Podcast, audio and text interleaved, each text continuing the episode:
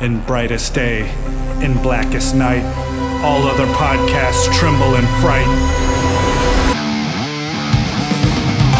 Losers cower before the power. Oranges lust and blues you can trust. Indigos feel and white ones heal. Yellow scare and green ones dare. That sapphire love and black hands glove will rock your foundation without hesitation. Chad and Mark face evil's might.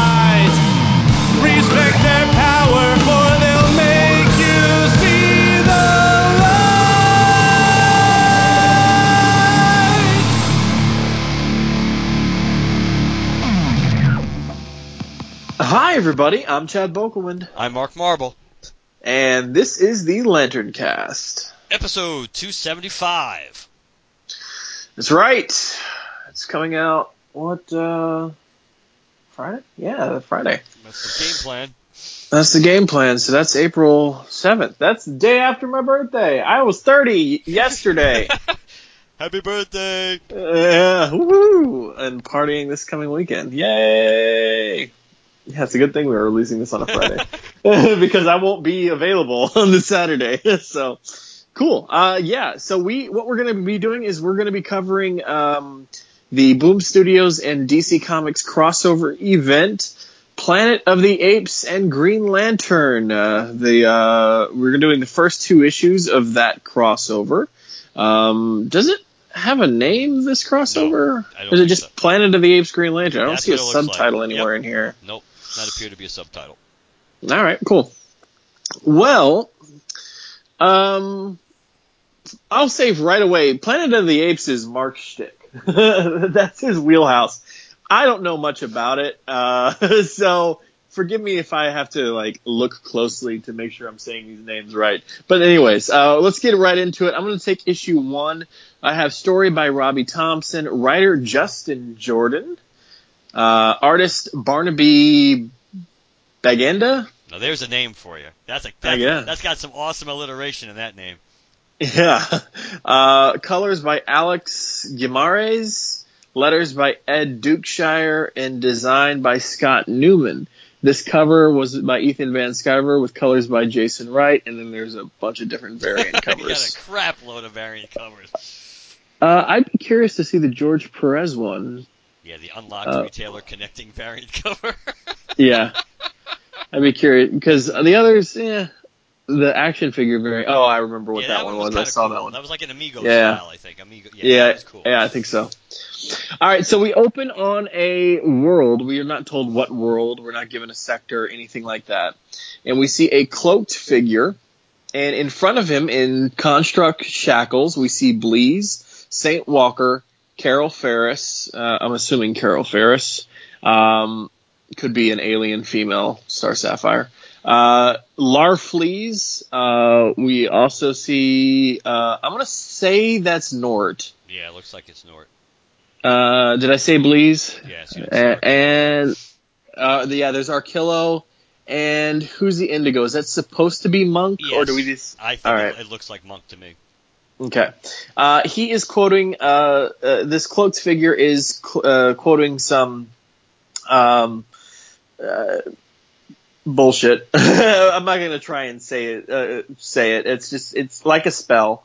And then shoots yellow energy at everybody. It erupts through all the, these various lanterns and the energy blows this cloaked figure back and shoot the uh, it shoots off into the skies.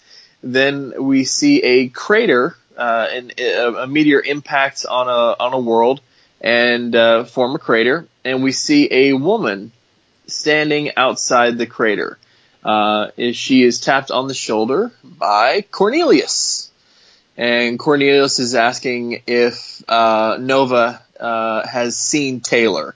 Um, and you know he's you know you're, you're searching for him too, aren't you? I wish you could speak. What have you found? And he looks down in the crater. He goes down to uh, uh, to the bottom or falls rather. I mean, he tries to go down, but it, he, he's going down on purpose, but he's kind of, I guess he falls on the way down.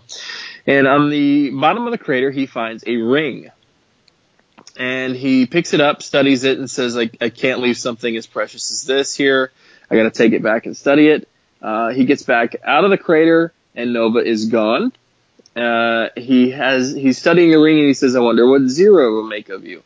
As he's studying it back at, uh, his, his home or his lab, um, Zira says, what is it? Is it something related to Taylor? He's like, I don't know.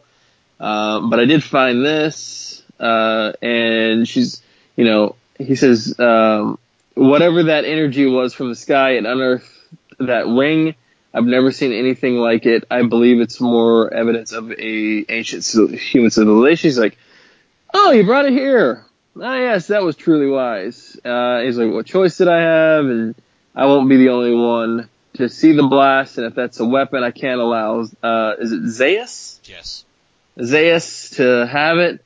Uh, and if it's simply an artifact, and she's like, you thought perhaps it'd make a nice wedding ring. He says, well, if we have a wedding, there's, uh, there's so much chaos, so much anger. I'm tired, Zira, tired of fighting, tired of the war. Why can't someone bring peace? And, uh, as they're facing away from the ring, as it's sitting in a little dish, you can see it's now glowing red. Um, back over to we'll just call it our our universe, not Mark's and I's, but the DC universe.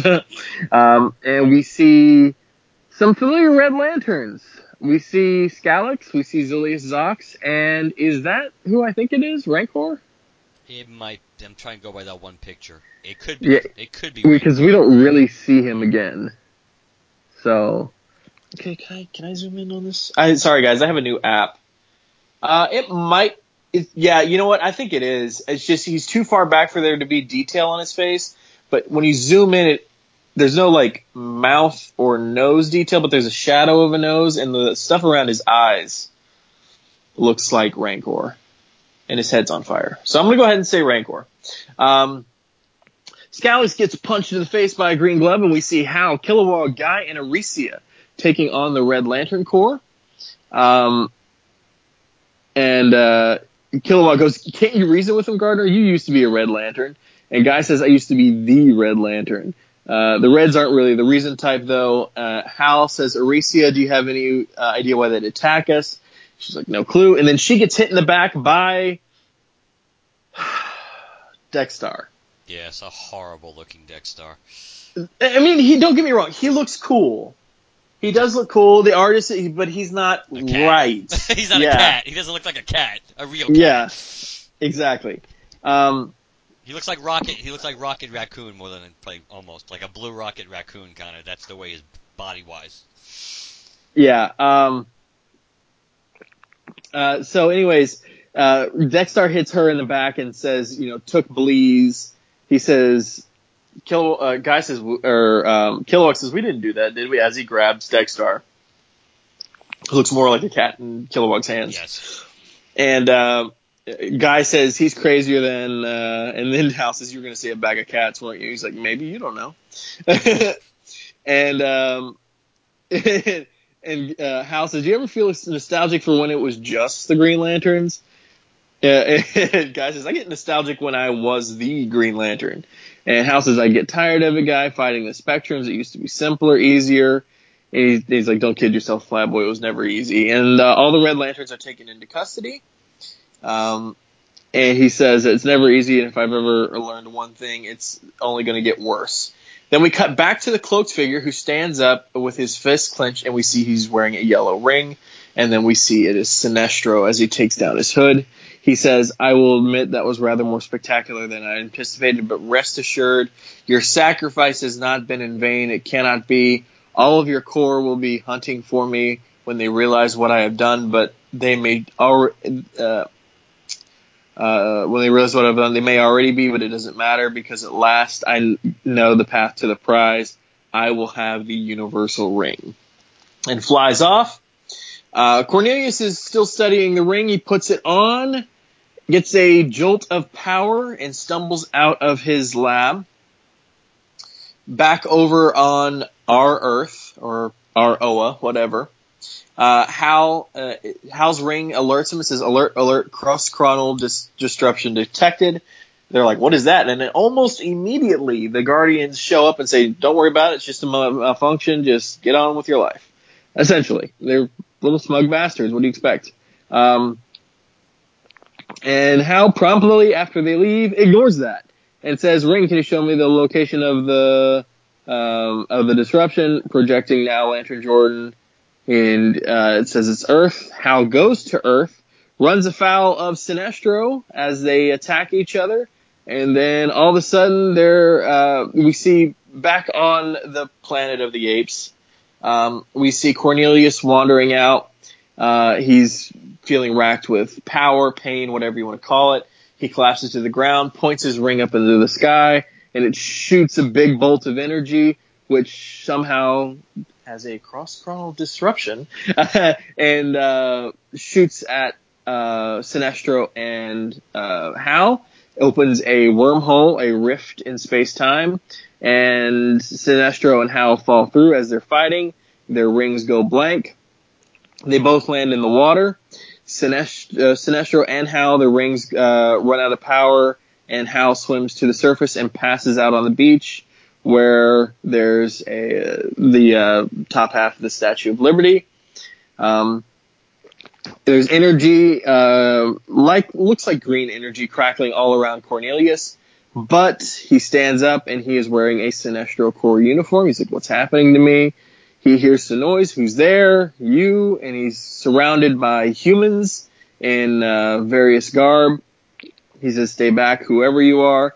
And they don't speak, but they telepathically communicate with him and say, "We are the sons and daughters of the great power, enough to remake the world once more." Um, we can feel it. There's, it's power. You're the power that he has. It's a power more pure, greater than the divine bomb, enough to bring peace. He's like, uh, your lips don't move. He's understanding the tel- telepathy here. Um, they want to take the ring. He says, no, it's mine. Uh, if you, uh, and they're like, well, if you not give it, then it'll be taken from you. And he says, I have lost too much. I will not lose more. You cannot take this from me. His word bubbles have become red and he shoots, uh, flames and energy at the uh, individual approaching him. And it is, he's now wearing a red lantern uniform. He's like, what have I done? They, all the remaining humans bow towards him and he's, it's to be continued. Dun dun dun. What do you think, man? I don't know what I think.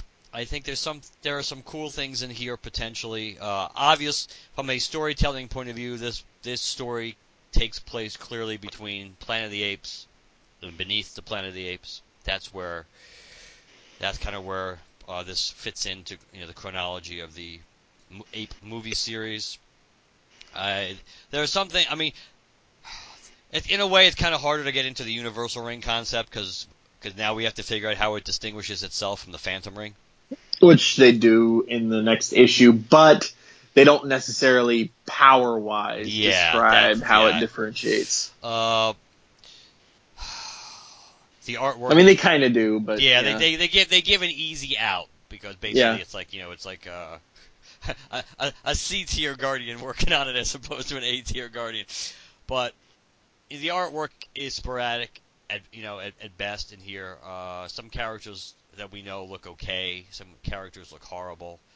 Uh, not just Larfleeze, of course. I mean, Hal looks pretty shitty. Sinestro looks okay. It's a different style. It's a different arts artistic style for Sinestro, but it's okay. Hal doesn't look particularly good at all. Um, I don't even like the way some of the, ape- the I don't like the angular approach of drawing the apes, so I know it kind of works. Uh, from a storytelling point of view, based on what we know about the characters, I'm not entirely. I didn't really like the idea of Cornelius just you know killing somebody so- like that so randomly. Uh, but I guess it, he's. But I guess if you look at it from a movie from the movie series point of view, and you look at what happened in Escape from the Planet of the Apes, what Cornelius was capable of when he gets pushed, you know, you know, basically to the point of no return, then I guess he is capable of, you know, of, of letting anger, of having that much anger in him where he could kill. So I guess maybe it's really not 100% out of character. uh, I think it's I think it's and I kind of alluded to this uh, the last time I think I re we talked when we did Star Trek when we just did the Star Trek episode. I'm kind of getting sick. I'm kind of getting sick of that. Uh, we don't know what to do with Saint Walker routine, so let's kill him or take him off the table for basically the entire series all the time. I mean, it get it kind of gets old. You know, if they were. Uh, I kind of one thing I do like about this is at least they're trying to work this more into current continuity with the things Yeah. that are going on because I think I think because I, think we did get the reference point about you know about taking uh, killing one lantern from every, from every core and and I think Guy says something about you know it must be Walker because he's the only blue left, which is kind of funny. Yeah. Which is kind of funny because when we get to Hal and the core soon, we'll find out. But since Saint Walker seemingly has amnesia about who the hell freaking Guy Gardner even is, so it's kind of funny that Guy Gardner in this is the one. Oh yeah, Saint Walker. Uh, I think it's the stuff on the Planet of the Apes. I think is pretty cool. I it's it's a it's a fresher dynamic than Star Trek, so I think I like that. You know, some of the colors are kind of cool too, like when Hal and Sinestro were fighting in space. I don't think they're they're not they don't it doesn't pop like the uh, Star Trek one. But in a, but Right. it's a, but it's also a different world. I mean, if you could take it as an environment, I mean, the Planet of the Apes is a, is a much more dreary and uh, uncolorful and non you know technologically advanced world. So in a way, more duller colors would kind of would kind of work. I like I did like the you know when Hal's crawling up on the beach, you know, kind of like damn damn it all to hell, trying to you know do the Taylor homage when Taylor first finds the Statue of Liberty and realizes that he's that he's back on Earth.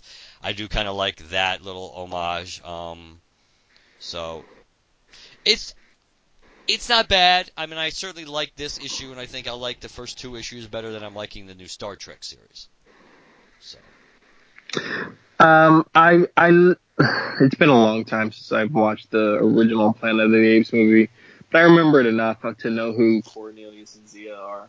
Uh, and I remember Nova, but wasn't, was, was it, is she a brunette? I thought she was a blonde for some no, reason. she's a brunette. Okay. I could, yeah. Maybe I'm thinking of, uh, something else. One of the, was, there was some, there was a woman in like loincloths, a blonde woman, right? In some old B movie. Oh, are you it. are you thinking like the the classic like Raquel Welch thing? Even though she's I think blonde, so. Even though she's not really blonde, she wasn't really blonde, but I guess. But yeah, I think you might be thinking of the, what the the what was it, one million years BC or whatever it was that that Yeah, that something B like movie that. that. she was in that kind of helped put her on the charts. Yeah, it could be. Yeah. it, could be. Yeah, you could be kind of maybe you, you could be thinking of that. Uh, But uh, uh, so I recognize all these people except the last pages. Who are those people? Is that something I should know? Only if you saw beneath, because those are the those are the those are the mutants. Those are the mutant humans that have survived the nuclear, basically the nuclear fallout, and, and the their gene pool has been contaminated by the by the nuclear fallout. So their faces are all their faces are all destroyed. They they wear they wear eh, they wear masks. They can talk, but they basically communicate through telepathy.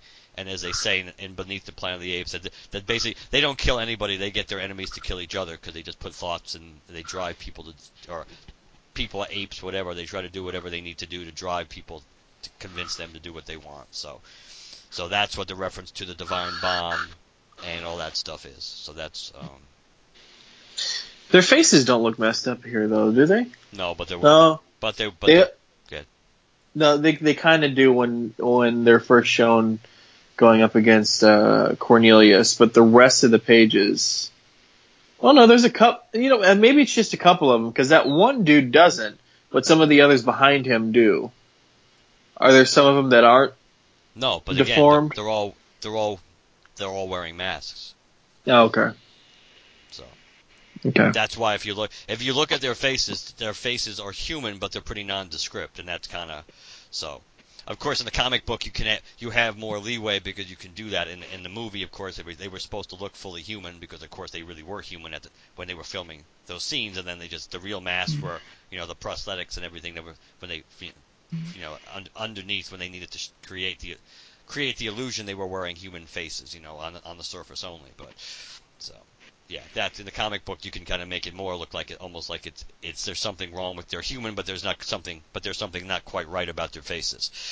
But Yeah. Um, relic of an ancient security system, simply an oversight. As we said, nothing to concern the Lantern Corps. Okay. They don't really say anything much there. Um, I feel it's pretty straightforward. Uh, I mean, Monk. Uh, if they're going based on current continuity, Monk should already be dead. Uh, so he, sh- he they should have just sacrificed a uh, Sinestro should have just sacri- had had have sacrificed a random Indigo. That's a small nitpick. Uh, sacrificing Carol, I mean, does it really look like Carol? I mean, it could not be. Just like it might not be Monk, because you don't really get to see the beard. I don't think it could not be. We just, I think we just logically will assume it is because if you think about it, those are really rep- those really were the members of the New Guardians, other than Nort. Um, Oh, and, and speaking of uh, Saint Walker's treatment, Arkillo's treatment. Oh yeah, let me let me let me go. Yeah, let me talk about that briefly because again, I'm trying to save my major Arkillo tirade for when we do the Blue Lantern arc in uh, coming up soon in the Hal Jordan the core reviews. Yeah, this just I mean, it's I s- between our it's kind of funny considering that, that that they really are friends because they both really have have gotten the shit treatment for like years and years now. And I mean, and it's like they're kicking it up a notch now with Arkillo. It's like they took away all the all the positive character development we got in first in the new in the new Guardian storyline, which is kind of ironic because Justin Jordan is doing this. But it's even though some of that some of that development was actually that development was before Justin Jordan came on. So let me let me take that back. That was that was back when it was the, the new guard when it really was the new Guardians one of every core. So let me take that back. That that Justin Jordan has didn't have anything to do with that part of the the run of the book that all the positive character development we've gotten from Arkillo and all the growth we've gotten from Arkillo. And I know this isn't real continuity, so I'm not. I'm not. This this just is just like icing on a shit cake, but it, so it's not really. It's you know it doesn't really bother me all that much. It's just yeah, what's it's more like the same thing with Saint Walker. Jeez, I'm shocked. But with the Arkillo thing, all that positive development they've done with with Arkillo all through New Guardians and then with Cullen Bunn and all the stuff, and between you know and friggin' Robert Venditti and all the stuff, they just kind of like sweep it off the map. Even though it's like they're gonna try to somehow revisit it with Guy now, but it's like Arkillo has gotten the shitty end of the stick for a long time, and the fact, and in a way, this is like the quit. This is like the the the absolute pinnacle of it because the guy that he's a loyal, he's been the most loyal to his entire, you know, his entire life, you know, is is Sinestro, and then here's Sinestro killing him, which is probably not unrealistic, to speak honestly, but I. I, I almost would have preferred a different, you know, Yellow Lantern to do that too.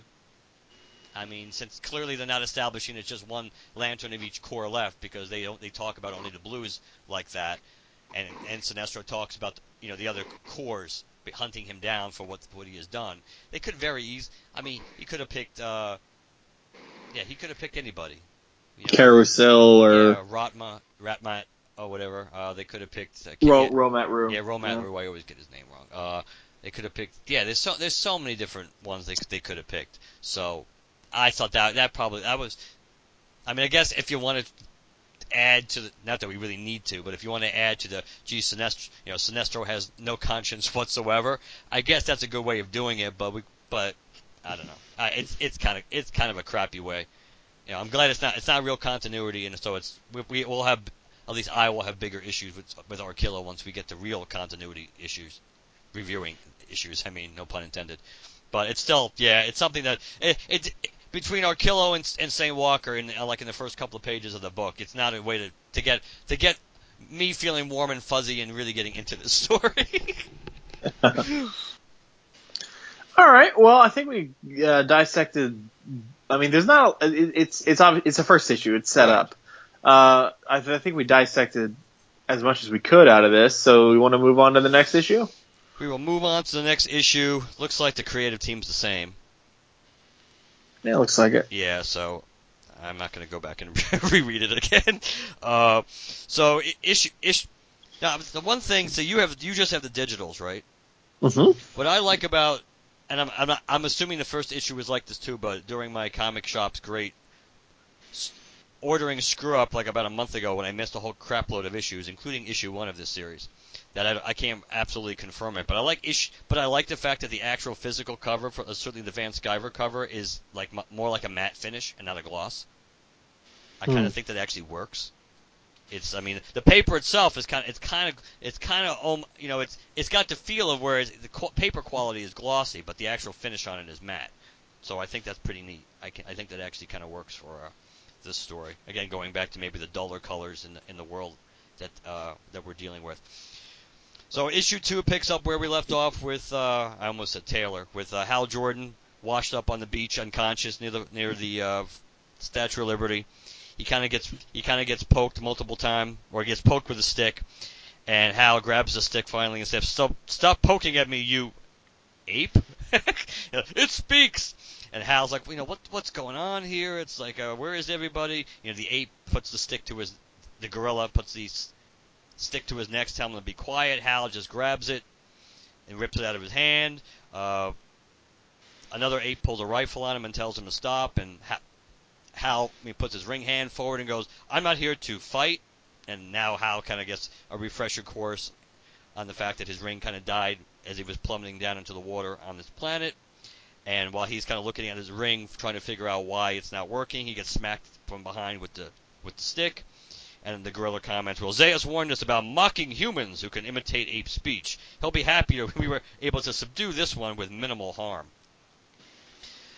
We switch back now. This this would be the I think the underground the underground lair of the mutants. Uh, Cornelius, still in his Red Lantern uniform, sees, and this is kind of another nitpick I kind of have about. It almost seems like a waste uh, to have Taylor still kind of wearing the, you know, the the outfit that he wore in Beneath the Planet of the Apes, but he's dead with his head, you know, poked against one of the spikes of the cells, and you know Cornelius is, you know, is like it's like what did you do to him? And the, and the, the mutants communicate to Cornelius and go, you know, when he sensed the presence of of God, he, you know, you know, we we questioned him. He was difficult. We sought to. Cornelius grabs that mutant by the neck, and he goes, he knew nothing of the new presence. We and you know Cornelius now turns green, which was kind of cool. He throws the mutant across. It's like you killed him, but I will not kill you.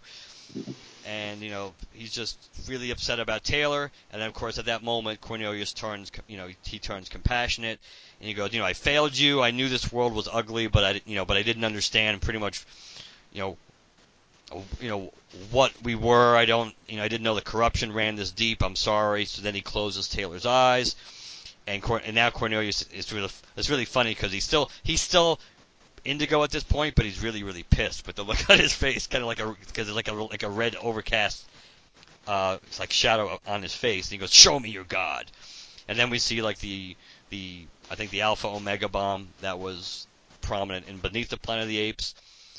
You know, in the with you know the pipe organ and everything behind it, and Cornelius is like, "This is your god."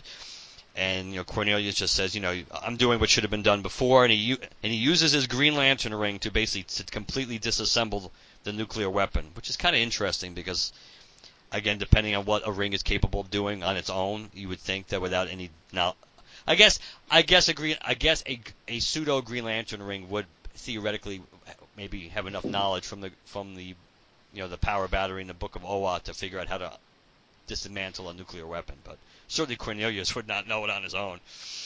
But all the mutants are like, oh my, you know, it's like, you know, he is the great enemy. God will save us. He must not do this. They're all dropping to their knees, not necessarily all like as in praying to Cornelius, but kind of like in just, just you know, being completely distraught. Uh, you know, Cornelius, you know, take he takes that nuclear weapon apart. You know, the cycle will end. It must end. I will break the wheel. There's his Daenerys moment. I will break the wheel. Like I have destroyed, you know, this to build something better. He's like, you should not worship a false god. He goes, but I will make you all gods. And basically, he's like his his little phantom slat universal ring basically creates duplicate rings. Uh, uh, now we cut back to to you know the, D, the proper DCU here guys basically flying but to Earth, and he finds out that you know. Well, actually, no, flying, they're flying back to Oa right at this point. Yeah. Yeah. They're flying They've already to, been to Earth. They've I been to. Earth. He's flying. They're flying back. They find out that Hal's gone, and you know Kilowog, hor- another horribly drawn Kilowog, is like, "What do you mean gone?" It's like, "I mean gone." It's like the signal the ring detected led him to Earth. He fought Sinestro because, of course, Captain Mustache is involved. I like that. And then they both disappeared. And Arisia's like, "How can Hal be gone?" It's like, "We're gonna find out." So Guy basically does the Guy thing and basically goes into the Guardian Citadel all on his own and it's like uh, the first the Guardians are kind of like, you know, may we help you, putting up a good front, and guys like, you better hope so. It's like, you know, tell me, you know, tell basically tell us what happened with Hal. Tell us what that signal was. You you said that it was none of our concern. Sinestro was there, so apparently it was his concern. The Guardians start getting pissed, and then you know, I, I like I like this this this old man Guardian. Did we are we supposed to think maybe this is Ganthet? I don't know. no, Ganthet has actual hair. That's true. That is actually true. Uh, I was just trying to figure out who it could be at this point, but uh, uh, the Guardian, the Guardian, this Guardian steps forward and says, you know, Lantern Gardner is correct. That you know he deserves to know the truth. That's why I thought it might be Ganthet because that was kind of like more like Ganthet's mo about stepping in to say, yeah, they do have a right to know this, even though the other Guardians was like, uh, no, they don't. The, you know, the Corps have been attacked. You know, a message, a member of each Corps has been killed, and that's when uh, got actually, I think it's Kilowog actually. He looks like who actually says this. The Walker, he was you know he was the only one in the blue that remained. Arisia's like Hal, and it's like no, Lantern Jordan was not the one taken, but for you know not for you know not for not what Sinestro did, and this is when Guy tries to get an explanation. And now we kind of get you know almost like again a retconned history after their failure with the Manhunters. You know basically now they t- I like the way they tie Rami into this now. How Rami's like kind of fitting into into the lore. You know, one of one of our one of our brethren, Rami, kind of devised a plan to create rings that would harness the infinite power of the entire spectrum. Uh, there were many fa- failures, and eventually Rami went into exile.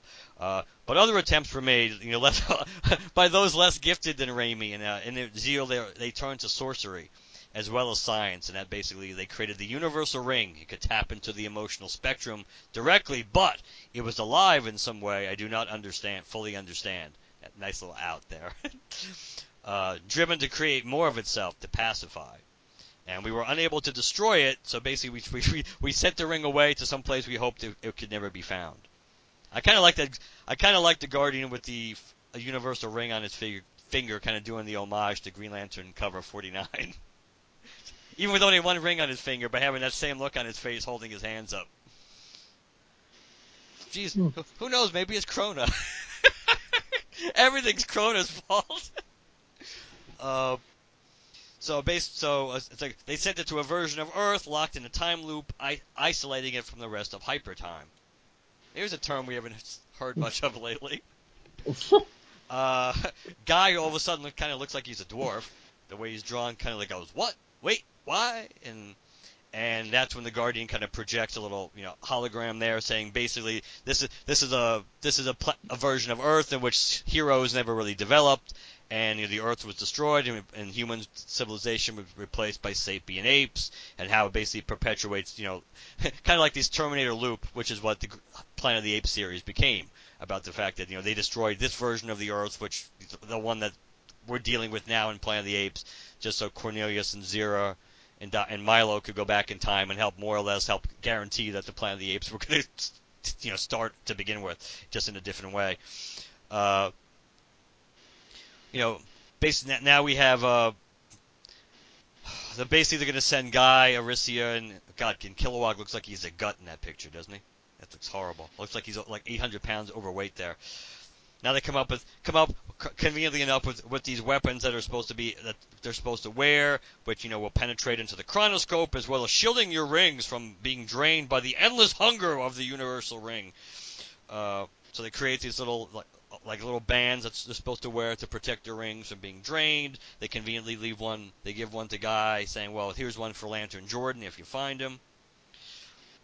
Uh, but this is this is kind of cool. A guy goes, "That's good because I wanted to swing by the homestead anyway. If we're going to Ape Earth, I know just the dude to help us."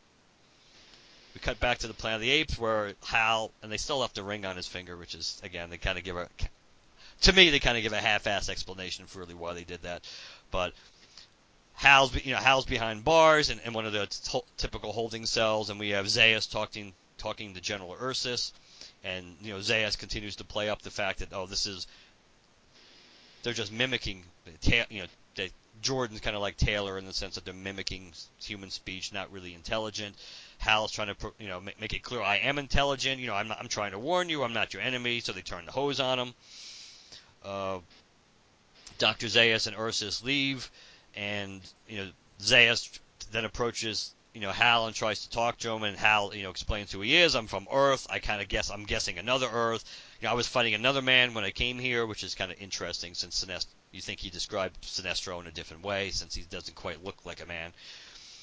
Dr. Zaius j- takes jumps on that cue and goes, "Taylor, are you an enemy of Taylor?" And he goes, "No, no, the, you know, his name is Sinestro. This, you know, there's something dangerous here. I don't know what's going on, but he's behind it. You have to understand. I'm not your enemy."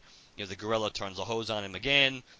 Ursus, being General Ursus, is like, "Oh man is our enemy, and guard guard him. Do not listen to his lies. We should speak, Doctor Zaius." Zaius and Ursus go off to talk, and you know, Ursus just goes, you know, you don't really believe that claim, you know, what he's claiming that he's from another Earth, do you? And he goes, oh no, of course not. You know, and Ursus like, up until recently, I didn't even believe, you know, uh, uh, there was such a thing as uh, the concept that a man could speak. And they kind of and they talk in, in chamber, and Zaius kind of points out that he doesn't really believe that they came from space or anything like that, but clearly they you know they came from the same, they share the same mythology, the, the, the same culture that believes this. Um, talks about, um, you know, you know that basically a young ape discovered some troubling evidence of the human culture just as these humans showed up, which is relate, you know, which is a reference to the fa- to the uh, Forbidden Zone. And Ursus is like, they will need to be eliminated. Ape City is already in chaos, and young apes wanting reform. You know, we can't tolerate any threat. You know, tell me where they, you know, where they came from, and my army will destroy them. And Zaius they could, they come from the only place they could, basically the only place they could, the place you've wanted to conquer for years, the Forbidden Zone. Hal kind of shows his intelligence, and again, how non-intelligent the, the, the gorillas are, because Hal kind of basically fakes this a seizure of some kind. The apes go in to check on Hal. Hal kind of like ba- tricks them and knocks them knocks them down. Uh, he he's able to you know knock, knock one unconscious. He locks the other one behind in, into the cage. Hal grabs a rifle, and at that point, uh, Corne- not Cornelius, uh, Zira, oh, what, Lucius, and I'm, trying to remember who the other. I think the other the other ape. I don't I don't think they named the other the other chimpanzee here, but it's probably Dr. Milo based on the ape because Dr. Milo is the Milo is the is the ape that ends up going back in time with Zira and Cornelius by rebuilding Taylor or fixing Taylor's ship. So I'm going to assume the older looking chimpanzee on the left is probably uh, is Milo. So the, Zira's like, you know, no, we're, you know, we're here, we're here to help you, and, and Hal's like, well, you, you'll be the first. And Zira, we don't have time. And uh, you know, it's like uh, they kind of explain everything here that uh, you know, we, you know, yeah, ever since Taylor disappeared, you know, you know, Ape City's been on high alert. You know, we helped him escape, but, but we we can help you, you know, but you have to trust us. But we can get you out. And Hal's like, show us. And Zaius is in his office contemplating, like, where have you gone, Cornelius, and what have you done?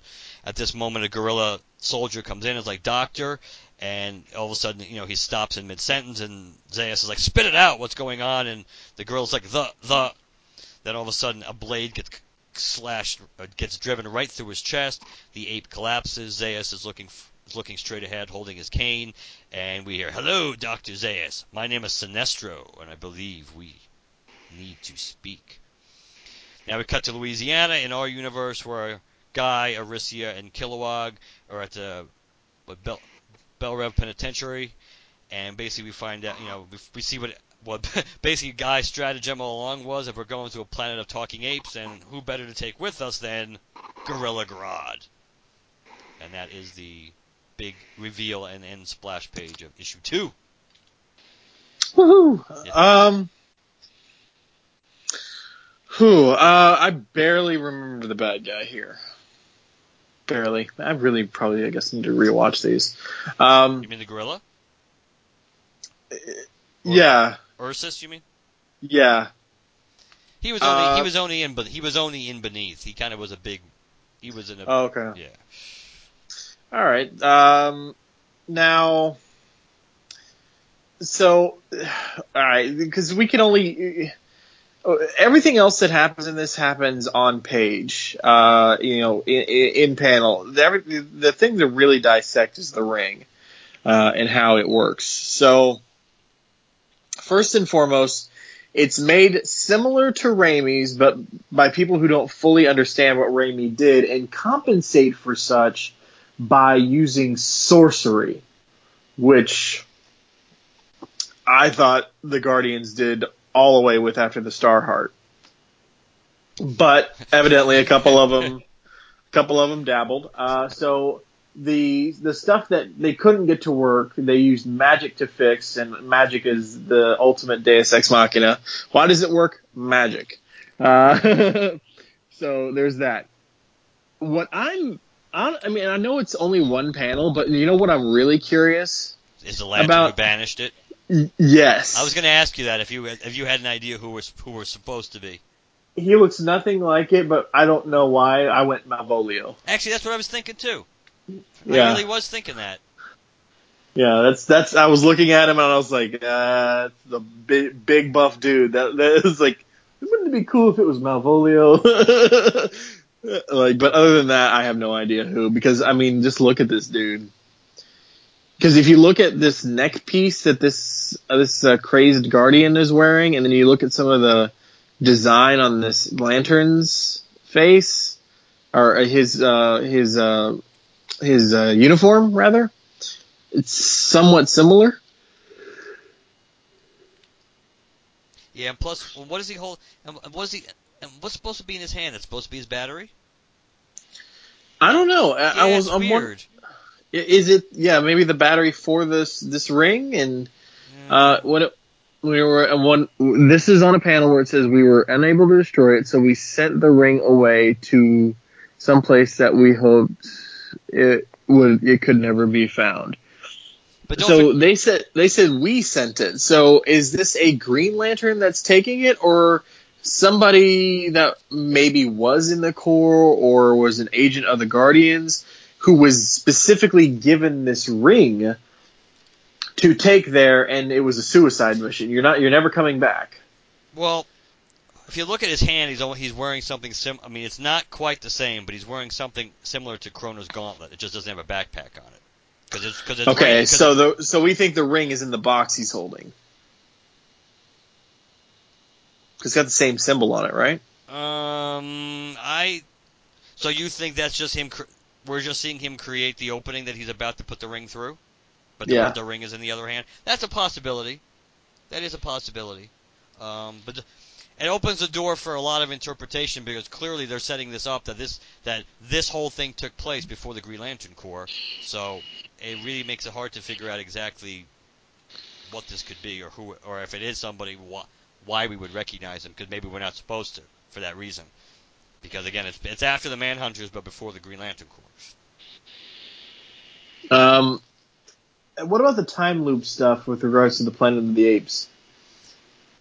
Well, the time loop the time loop stuff just refers to the fact that the Planet of the Apes began in a different time in a different timeline in a different way in at least according to the the history that Cornelius remembers because we get when they come back in time to 1973 is it, I think they arrive in 73 that when the Cornelius Zira and they're the only two that end up surviving so this just referred to those two that when they end up testifying in front of Congress and everything else, and then and they get even when they get uh, put under like uh, sodium pentothal and have to tell the truth, that they all the different things come out about the history, and but most of it's just Cornelius based on what he was taught, not when he was not being drugged. He just recalls the history that they're taught, how the apes took over, and it, it was a much different timeline that we end up seeing, let's say, in Conquest. That gets speeded along, but the time loop comes into the comes into play that because you know the, the world that we're on now that's without the, these lanterns on it it gets destroyed at the end of beneath the planet of the apes because that alpha omega bomb taylor activates it before he dies and blows the entire planet of earth up planet earth up but what happened was Milo, Cornelius, and Zira found Taylor's spaceship. They were able to fix it enough to fly. They were in space before the planet was destroyed and somehow ended up in a time loop, and they got sent back into the past. They landed on Earth in 1973, and because Cornelius and Zira have a, have a child that lives, who is, of course, the original Caesar, that changes the timeline. It speeds up how the apes came to power, but basically it helps helps create the loop again. It helps create another Planet of the Apes. It kind of like perpetuates the cycle, kind of like in, Hmm. kind of like in the whole Terminator thing with John Connor being you know the son of Kyle Reese and you know that's kind of that's a little more that's a little more problematic because at least in this in the time loop of Planet of the Apes, Cornelius and Zira actually did exist in one timeline and then went back and changed and altered time.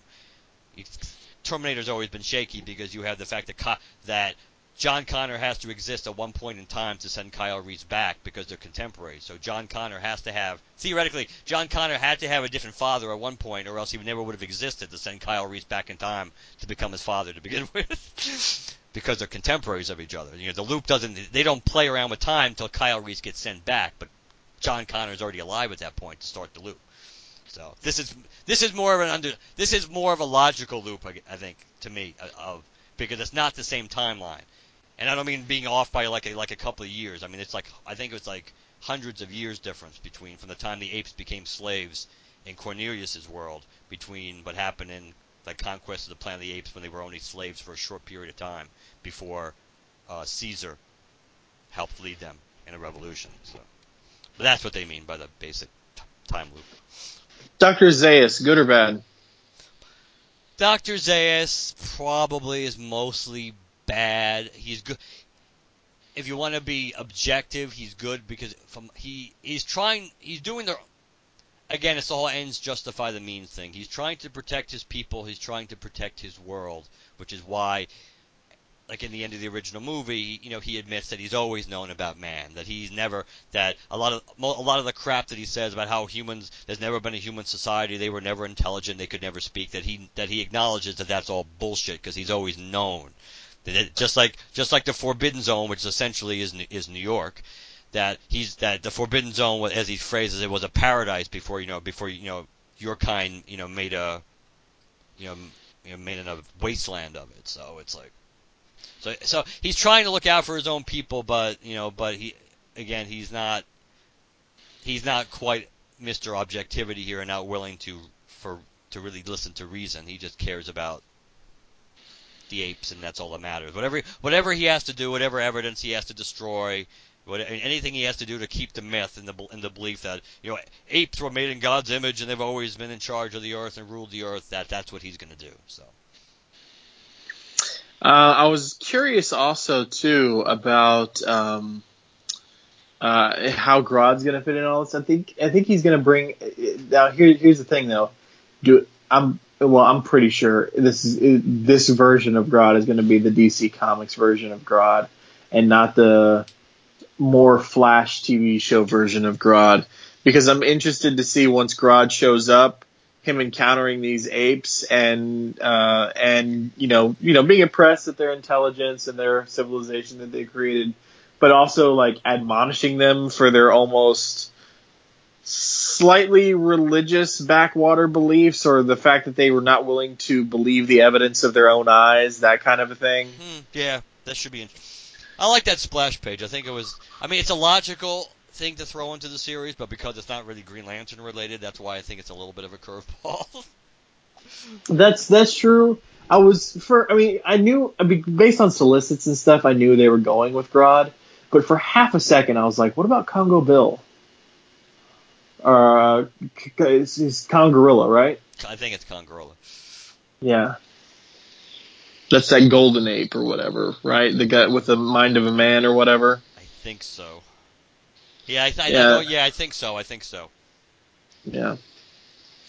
Uh, he was a member of the Justice League for a while when the Justice League was consisted of like the the blue alien Starman and all that other shit. Yeah. Yeah. Um, other than that, I, I don't know. I, again, I think I, I feel like I'll have more to say of it when we actually there's some stuff of consequence happening. Um, until then, I don't know really what what there is. Do you think the that uh, Cornelius is controlling the creation of the rings, or he he's dismantling the bomb and crumpling up the the its you know its various makings, and then the ring is is doing the rest? Like Cornelius is not consciously turning them into rings. No, the no. ring is doing it and then speaking to him, and he's knowing what's happening. Well, yes, and if you actually look at the the the word balloon, the dialogue balloon, it's a different. It's still green, but it's it's green, but most of Cornelius's dialogue, his balloons are just a normal with you know a normal white with the black around it. But when he's speaking with "I will make you all gods," it's it's a you know it's a there's a there's rich green around the whole bubble surrounding it. So that I think that based on what we based on what we find out about the ring, it makes you know that is the ring. That is the ring controlling Cornelius, not Cornelius controlling the ring. Okay, yeah, because it's it's it's uh, doesn't it say The ring wants to Um, duplicate itself. yeah, and it's alive in a Yes. way. Yeah. It's Okay. alive. Uh, Otherwise, I don't have anything else to say about the issue. I think it's kind of. it- I think it's kind of convenient, and again, I think part of what bothers me about the, at least the first two issues is there's a lot of things that are like self-serving, kind of like the Deus ex Machina thing going on here. I mean, ta take taking away the bomb, you know, in, in a way, you know, is it, it's it's a plot point. It help, probably helps so you, you could duplicate the rings and get these guys to all, fo- you know, to follow Cornelius or whatever. But it's also a c- c- cute, convenient way of taking of you take you know you take apart the bomb. It guarantees essentially that this Planet of the Apes Planet of the Apes isn't going to be destroyed like it should be, and also thus also creates the door for God help us more Planet of the Apes Green Lantern crossovers. But if Boom if Boom has the rights to Planet of the Apes, then it would make sense that even though again this is not an official timeline uh, in canon for either uh, franchise, that it would make sense also you wouldn't want to necessarily. You'd like to make sure that your you know one of your properties probably can get blown up again anyway, since even if it's not official. So I guess it makes sense to her. I th- I I'm kind of disappointed with with Taylor being dead. I think that was kind of a waste. Uh, I think that's a was a real waste that Taylor died, especially because up to this point they were following kind of like the timeline for Beneath the Planet of the Apes, and Taylor was captive, but he wasn't dead uh, at all. Uh, so it makes me wonder. So that's a little change in the timeline. I wonder if they're gonna. I wonder if they're going to show us that Brent, who was the astronaut that came back in time in the second movie to find Taylor, if he's actually alive and are, they already have him too, because that might explain why uh, Taylor was dead, since Brent and Taylor are mind controlled into fighting each other before they get interrupted. Uh, but they end up they were technically fighting each other to the death until the mind control spell got broken. But it just kind of seems like a waste, especially with all these rings and you know it's, seeing Taylor and Hal Jordan together would kind of have been cool. So I kind of that that's a little disappointing to me. Right. Um, but All right. Anything else? No, I think it. I think it's off to a pretty good start. Like I said, at least for the first two issues, I'm I am maybe because it is again maybe because it is Planet of the Apes more for me. Maybe it is I'm willing to go along for the ride more and be a little more open-minded to it, and because this is the first time these two properties have crossed over. While with Star Trek, it's the second time, and I had some issues with the first the first storyline anyway, and I'm not as so may, maybe maybe it's like it's kind of run its course for me about wanting the the thrill, if you will, the newness of that, those characters interacting. While it's still it's you know it's still here, especially since the first two issues there haven't been a real whole lot of interaction, you know, on the big level between a lot of these characters we know and the Planet of the Apes characters. So. Right. All right. Uh, what we're going to do, guys, we're going to take a quick promotional break. Uh, and when we come back, we'll do some listener feedback.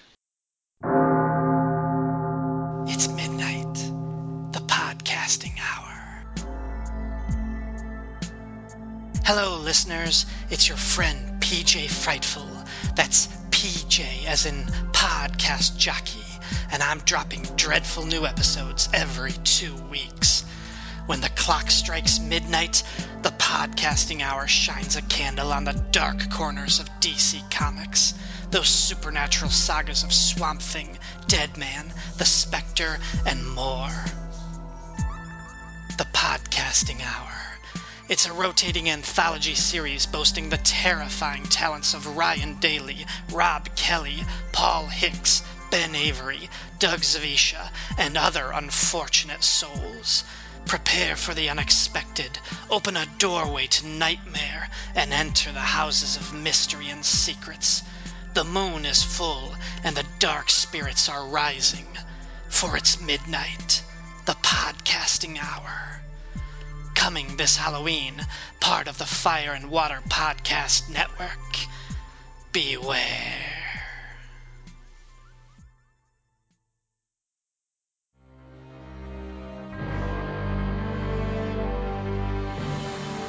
The end of the world is approaching. Soon the planet will be engulfed in a nuclear Armageddon, and the only people that can prevent this from happening are considered to be the greatest villains of all time.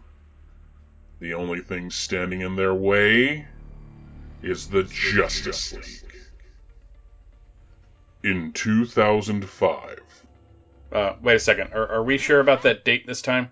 Yeah, it's 2005. We're sure this time. Let's just be perfectly clear. I hate all of you so much. Okay, good. Got that. In 2005, DC Comics began publishing a 12 issue bi monthly comic called Justice. Written by Jim Krueger with art by Alex Ross and Doug Braithwaite, this series was essentially a Super Friends for adults. And now another group of Super Friends has come together to discuss all 12 issues in a podcasting crossover called JL May 2017. The excitement begins on the April 30th episode of the Fire and Water podcast and continues into Supermates, the Idol-Head of Diabolu podcast, Views from the Long Box, the Pulp to Pixel podcast, the LanternCast, the Shazam Cast, Comic Reflections, the Silver and Gold podcast, the Power of Fishnets, Waiting for Doom, and Justice's First Dawn. J.L. May 2017. Last year, they covered the beginning of the Justice League. This year, they discuss and review the League's toughest battle. The coverage begins on April 30th on the Fire and Water Podcast, located at fireandwaterpodcast.com.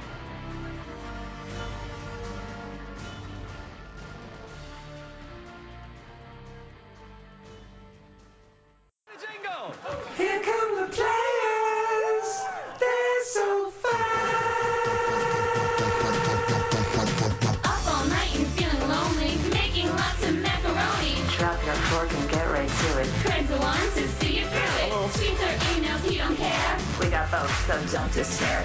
Use your fingers, use your toes, use your boobies. I've got those. Emails and tweets. Emails and tweets. Emails and tweets.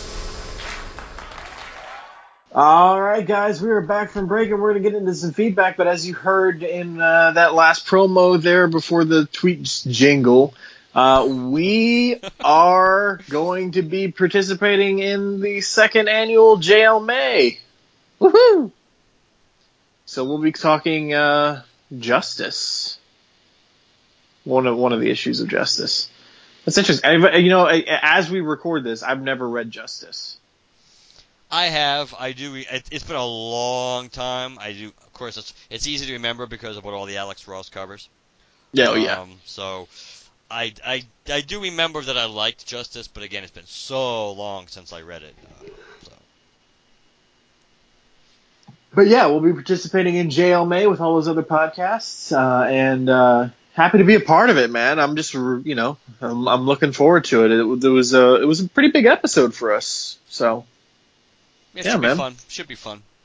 lots of fun. Uh, so we're gonna go ahead and get into some listener feedback. We've got um, a couple of emails and a voicemail. Uh, first up, we have an email from Tony Crow and talking about Planet of the Apes. Uh, Tony says, uh, Planet of the Apes and Green Lanterns, how is that even a thing? I only, the only thing I liked about issue one was that the GL sacrificed by Sinestro looked a lot like Nort. only thing, uh, only thing I liked about issue two was Grodd on the last page, Tony. Um, So so clear so clearly Tony is not overly enthusiastic about this pro- this project. I mean, I'm I'm I'm I'm not on his level, but I'm not enthused yet either. You, I I, they, I I haven't yet given been given a reason to be like, oh yeah, Planet of the Apes, Green Lanterns number three is coming out soon, or anything like that.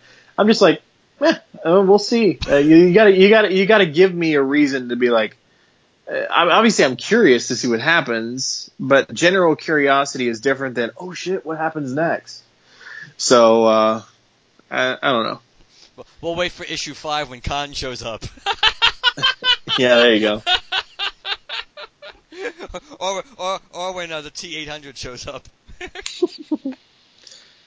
Uh, and then we have a uh, a voicemail. Um, so we're gonna go ahead and play that now, and uh, we'll respond uh, when we're done. Hello, Chad. Hello, Mark. This is a long-time listener, uh, Darren Murphy. Can uh, find me on Twitter at DJM934. Just wanted to call in and tell you guys that uh, really enjoying what you guys have been doing with the show, and uh, have a couple of things I kind of wanted to get your take on. Uh, as in regards to the uh, Hal Jordan and the Green Lantern Corps title. Uh, do you think that they'll ever address the uh, Saint Walker uh, being uh, captured and sort of manipulated by Sinestro during Colton the Buns run? Do you think Venditti will ever address that, or do you think that they're just going to forget that altogether? And secondly, with uh, due to the recent uh, Guy Gardner fight with Arkillo and uh, Hal Jordan the Green Lantern Corps, I believe it was number 16, if I'm not mistaken. Anyway, it's the one where they go head to head. Uh, it was nice to see like Guy Gardner like wearing the warrior jacket and everything. I was, I basically what I was what I'm getting at is that now that considering that we now have officially uh, six Earth Green Lanterns, all coincidentally from the United States, uh, do you think that uh, Guy Gardner that DC would probably try to do uh, a new, say, Guy Gardner Warrior miniseries, but like uh, keep out all like the 90s, you know, tropes as far as like him having his body parts turned into weapons, like arms turning into guns and so forth. Maybe kind of like do like a reimagining of that because it is really getting really crowded with Earth Lanterns. Um, or do you think that they're just going to keep stuffing all these uh, uh, uh, all these ingredients into one big pot of soup, which is getting can get a little confusing with as many characters as Venditti Venditti's trying to juggle. Anyway, that's all. Um, I was pretty much calling in and wanting to get you guys' take on. Uh, like I said, love what you guys are doing, and uh, if you guys ever need help with contributions or anything for the LanternCast site, uh, give me a shout out. Uh, you guys uh, know where to find me, and uh, hope all is well. And uh, I'll talk to you later. All right, thanks, Darren. Appreciate the the voicemail. It's uh, been a little bit since we heard from you, so uh, thanks for shooting that in. Uh, so the first thing he asked was uh, about if they're ever going to address uh, Saint Walker's uh, subservience to Sinestro during Cullen Bunn's run. Uh, and three, two, one, no. Well, see, if you there are multiple ways to to answer this, and, and it's hard, and almost all of them have some sarcasm. Well, that's why I, that's why I was doing the countdown. I was thought I thought you were going to join me in on uh, that no, Uh, but well, because because to me it's not as simple as just no. Uh, but if I wanted to, say, but if I was going to go with what you said and just say no, it was going to be because Venditti won't be writing the book when they get to that point. uh, um, here's the thing: if we ever get to the point where Sinestro and Saint Walker are face to face again, and it actually is relevant to the plot, and some and and and Robert Venditti feels for the hell of it to like reference something of relevance that did happen in the Cullen Bunn run, which he really hasn't done much of, then he might do it. I don't see it happening anytime soon because who knows how long Sinestro is going to be off the board. We don't know what we really still don't know exactly what Saint Walker's role is going to be uh, going forward. Eh, I mean, we they once again Saint Walker could have been brought back for a few issues just so we don't see him again for like a friggin' year. We don't know what's going to happen. Not counting the time travel whatever thing story arc that's coming up. That I mean once in actual real time, our continuity, we don't know what's going to happen with St. Walker and where he's going to be. Whether he's going to hang around the Blues, I mean, hang around the Greens as he tries to form the Blues. Either way, uh, I think at some point some writer will touch upon it. Yes, just like I like to think some point someone will touch upon the St. Walker Arkillo partnership as conveniently enough as they're about to give Arkillo a new partner. Uh, it, at some point, probably. But right now, no. It's like it's just added to the list of shit that we don't get any t- that has conveniently enough never been discussed, or and it gets. I think we're both in agreement to various degrees of of of passion at different times, but it's getting old. I mean, it's really getting old with all the plot points that have not been picked up on in multiple series. That that Venditti really it's his job at this point to handle most of these because he's got them as you as Darren mentioned. Darren mentioned almost all the ingredients in the soup of the Green Lantern soup he's got control of. So he's it's his responsibility to start explaining some of these ingredients and why and and giving a little more you know a little bit more meat in the soup here. Um, so I I think it's possible, but I, I honestly think he may very well not be on the book by the time we ever get that point revisited because I honestly can't believe he's gonna. I can't believe his shelf life on this book can be that that much longer since sales are not particularly good again, and we're not even a year into Rebirth yet. So I would have to think that at some point that, which is a different topic, but I would have to think at some point somebody else is probably gonna. This is gonna be somebody else's responsibility. Uh, I don't. I can. I do think continuing on with Venditti, I do think his plan for the time being is yes to stuff all these ingredients into one and into one soup. I think we have even Kyle. It's happened with Kyle now. On some level, it makes people happy. On some levels, not gonna. It won't make people happy. But again, it just confuses things and complicates things because now you have another lantern you have to figure out what to do with on a regular basis. Uh, and and as far as Guy, I could see Guy getting a miniseries. Um, I don't see Guy getting a miniseries unless he's still a Green Lantern. I mean, what's the point of that? I mean, I I know I know you could try to psychoanalyze what some of the things we've just seen that oh now guy guy without his ring could you know could be much more formidable and buy into that, but I don't see that. I don't see there being a huge interest in that, even from a fan base point of view, really. Let alone DC having a passionate interest in it. Guy Gardner miniseries, very, I think, is possible. A Guy Gardner Warrior, even without the Vuldarian thing thrown in, I don't really see that happening. Yeah, I, I, I think if anybody getting a their own spin-off series or something, guys got it, but they would never. I, I don't think they'd go back to him not being a Green Lantern because now Guy Gardner's like the. I mean, he used to be the annoying guy, but now he's the you know, after he does something cool with his ring or something, he like shoots his fist up in the air and kisses the ring while it's sparking out energy. You know, like that's the mental image I get when I when I see a guy he's shooting up into the air and kissing his ring or something like that because he just did something badass. You know what I mean? Yes. That's the image I get, and I don't see that image happening under any other circumstance than when he's a lantern. So I don't think they'd be going back to it. And as far as the, you know, being like a like a, a rehashed warrior thing, uh, he, obviously he doesn't have the Vuldarian powers or anything like that anymore. But uh, I just don't I don't see it happening. Uh, I, I, I get it. It would make uh, it wouldn't be a big leap if they did something like that, but I just don't see it in the cards. No, I and in all honesty, it kind of would be a step back for Guy. I think not because, and I think we've kind of talked about this too. Guy's Guy's an interesting character because Guy's been he is he, he is a character that has been re- rehabilitated rehabilitated very successfully, and it's been a long been a long rehabilitation though, because it really started during the Kyle run it making Guy Gardner less of a douche really started during the Kyle run, and then kind of got kicked up a notch, you know, after you know in Green Lantern Rebirth, and then post Rebirth with you know with the uh, with the Corps, you know, with the bring the reestablishment of the Green Lantern Corps and everything else. Guy Gardner has really become a very cool character. A, you know, no pun intended, a guy you like now and a guy you'd want by your side. And so, and plus, we also know how much, how important the Corps is to Guy Gardner. So, taking that away from him, yeah, if it was like a mission or something, you could deal with that.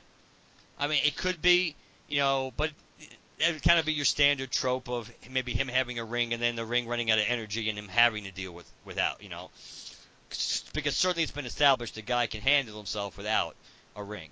So, but thinking as as we were talking, I was thinking about this. You know what would piss me off to no end, and not because it wouldn't be an interesting read onto itself, but because because we should have gotten a different team up. If they friggin' gave me a, a, a mini series or which was friggin' Arkillo and Guy Gardner, I would be so pissed because it should have been Arkillo and fucking St. Walker. They should have had. They should have. They should have had at least a story arc in one damn book, including Green Lantern, since that's where they were supposed to be when Cullen Bunn's run ended. That to to turn around and do something like even a even a friggin' three like if it's a if, it, if it's like a three issue arc or two issue arc that we get down like down the road where it's just Guy and Arkillo and that's the whole arc. Basically, those two guys make up like 90% of the book of the, of the arc it'll be enjoyable to read, but it'll still piss me off because we should have seen a St. Walker Arkillo team up like that.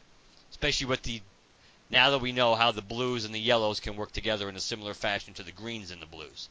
That's something that we should have seen for multiple reasons, so that would piss me off. Mean the greens and in the yellow? What?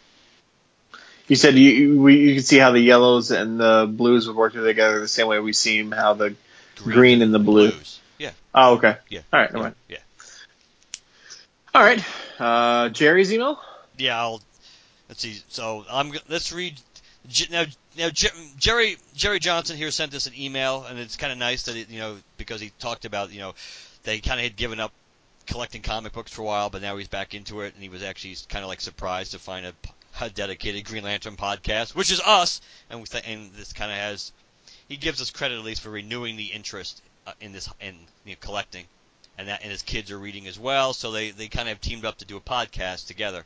So that's kind of nice, uh, and that's you can check it check out his website, you know, crazy8comics.com, and he's all and you can also subscribe to them on iTunes. Uh, but the other, but the email that he, the, the other email he sent was related to our Star Trek coverage, which was about the, we talked about the Starfleet Academy Phoenix, their their mascot, and he does point out that you know the all service academy, all service academies have a mascot, which is true.